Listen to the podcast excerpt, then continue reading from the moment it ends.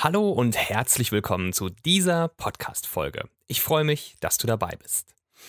In dieser Podcast-Folge geht es um das Thema Psychologie, also wie wir Menschen ticken, wie du das für dich nutzen kannst, um mehr Kunden für dich zu begeistern. Los geht's.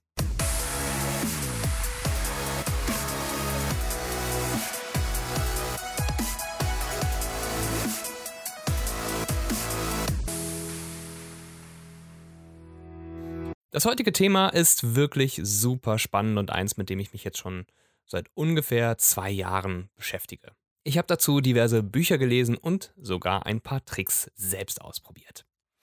Vielleicht ist dir das auch schon mal passiert. Du sitzt bei deiner Hausbank, wolltest eigentlich nur über eine Erhöhung deines Dispos oder um die Umschuldung eines Kredites oder irgendwas harmloses sprechen und als du die Bank verlässt, besitzt du plötzlich einen Bausparvertrag, eine Lebensversicherung und eine Berufsunfähigkeitsversicherung.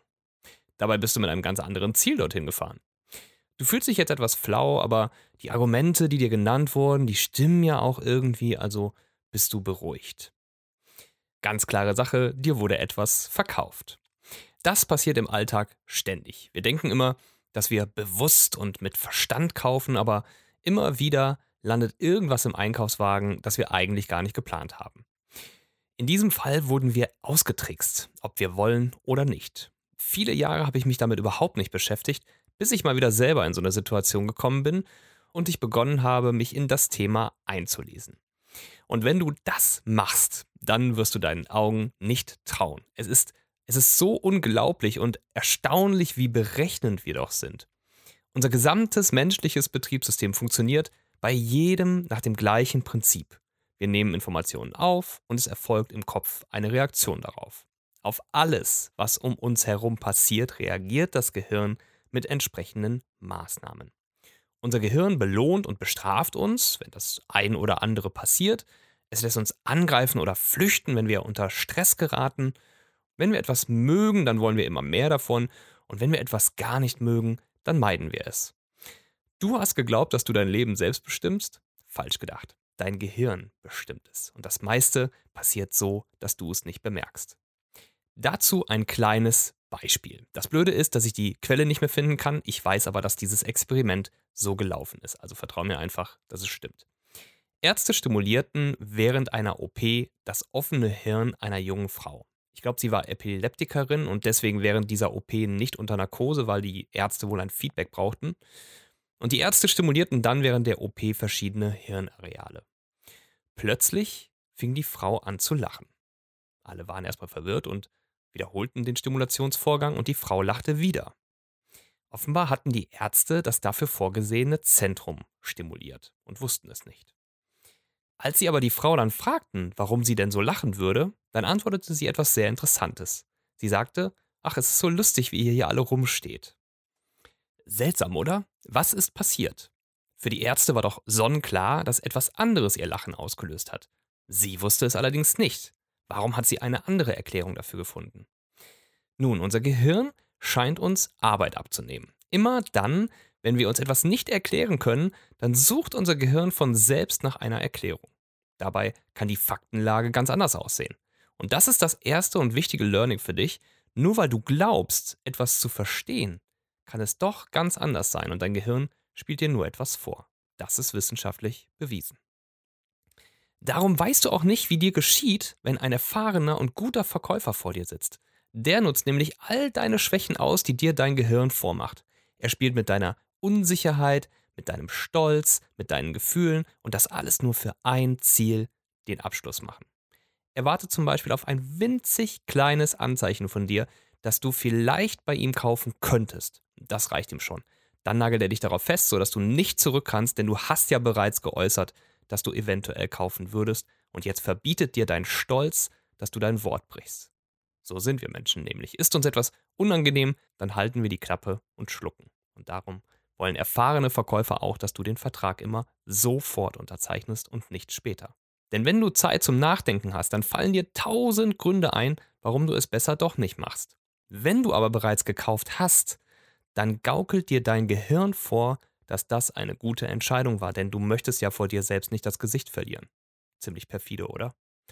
Wenn du mehr darüber lernen willst, dann schau dir mal Dirk Kräuter an. Der redet dir dann auch noch tausend Gründe ein, warum es so geil ist, das zu machen. Zum Beispiel, weil du ja ein geiles Produkt hast und wenn du es nicht verkaufst, dann kauft der Kunde bei einem anderen ein beschisseneres Produkt. Und das ist jetzt nur ein Beispiel.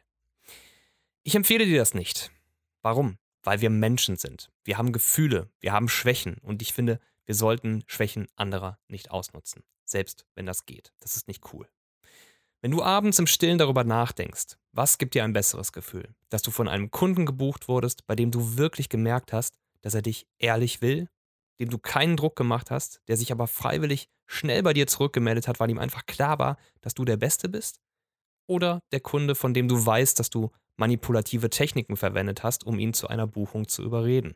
Von dem du weißt, dass er den Vertrag nur unterzeichnet hat, weil du ihm Angst gemacht hast, dass sonst jemand anderes dich buchen wird oder sonstige Sachen. Von beiden bekommst du das gleiche Geld, von beiden bekommst du die gleiche Unterschrift, aber was ist schöner? Ist doch klar, oder? Das Schöne an Manipulationstechniken ist aber, dass du sie dir erstens aussuchen und zweitens auch positiv anwenden kannst, um deinen Kunden in der Entscheidung zu helfen und die deine Sympathie unterstreichen. So habe ich zum Beispiel eine ganze Zeit lang das Prinzip der Reziprozität getestet. Den Begriff kennen wir nicht, aber was es ist, kennen wir alle. Du willst etwas von jemandem und um ihn dazu zu überreden, machst du ihm vorab ein Geschenk oder lädst ihn zum Essen ein oder so und ummantelst ihn. Dieses Prinzip der Verkaufspsychologie besagt, dass wir eine Art Verpflichtungsgefühl entwickeln, also dem anderen etwas schulden, wenn er uns einen Gefallen getan hat. Und damit ist es für die Person schwerer, die Kaufentscheidung abzulehnen. Darum habe ich eine ganze Zeit lang Hochzeitspaaren zum Vorgespräch ein kleines Geschenk mitgebracht. Ein kleines Buch über die Vorbereitung zur Hochzeit. Hat mich 8 Euro gekostet oder so, aber war ein super Start ins Gespräch. Hm, das einzige Problem, was ich hatte, war, ich hatte eh schon so eine hohe Buchungsquote, dass ich nicht wirklich messen konnte, ob es funktioniert hat. Außerdem wende ich die anderen Tricks nicht an, unter deren Umstand sich diese Regel einfach komplett entfalten könnte. Dazu müssten sie nämlich direkt beim Gespräch buchen und das mache ich ja nicht. Ich gebe allen Paaren genug Bedenkzeit, ich glaube aber, dass dieser Trick bei anderen vielleicht ganz gut funktionieren würde.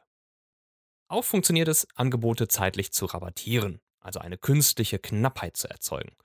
Das habe ich jedoch nur selten getestet, weil ich es einfach Bullshit finde. Unsere Preise ändern sich nicht einfach über Nacht und darum fand ich es immer lächerlich, damit zu arbeiten. Bei dieser Technik läuft aber im Gehirn ein bestimmter Film ab, die Angst davor, etwas zu verpassen. Und das erzeugt Stress. Stress will der Körper vermeiden und hier wird mit der Angst des Menschen gespielt. Nicht mit Todesangst, aber schon mit Ängsten, die unbewusst ablaufen.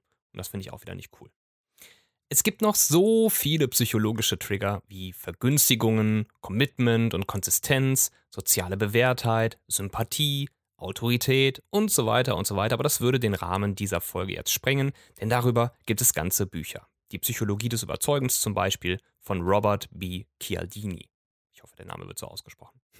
Aber sowas kann man auch prima in einem Workshop besprechen. Und apropos Workshop, wo wir schon beim Thema sind, jetzt beginnt der Teil mit ein klein bisschen Werbung. Zufall. Wenn ihr nämlich mehr über dieses Thema und auch über andere Business-Themen erfahren wollt, dann könnt ihr einfach zu meinem Workshop im Januar kommen. Da gehen wir dann einige dieser Taktiken durch und prüfen sie auch auf Sinnhaftigkeit und welche man wie und vernünftig anwenden sollte. Wichtig ist nämlich, im Umgang mit Unternehmen als deine Kunden solltest du nämlich deutlich gerissener verkaufen als mit Endkunden. Denn dein Gegenüber, der macht es auch. Da geht es nämlich weniger um den Menschen als Individuum, als um eine Institution, die sich natürlich bevorteilen möchte. Auf deine Kosten. Und du musst dich dagegen wehren. Wenn du also ständig das Problem hast, dass dich deine Geschäftskunden im Preis drücken, dann beschäftige dich unbedingt mit dem Thema Verkaufspsychologie oder komm zu meinem Workshop. Aber beeil dich, von den 15 freien Plätzen sind nur noch zwei frei. Am 12. und 13. Januar 2019 findet er statt und darin gehen wir detailliert auf das Business der Fotografie ein. Wie kannst du starten? Wie kannst du wachsen? Wie kannst du Kunden für dich begeistern? Sowohl Endkunden als eben auch Businesskunden. Und der Workshop kostet, weil es der erste dieser Art ist, dieses Mal nur 199 Euro für zwei Tage und er wird auch nicht mehr günstiger. Je näher der Workshop-Termin rückt, desto teurer wird er. Wenn dich das also interessiert, dann geh jetzt auf die Business of Photography Website. Den Link findest du in der Description oder du gehst auf die Short-URL tbob.de, tbop.de.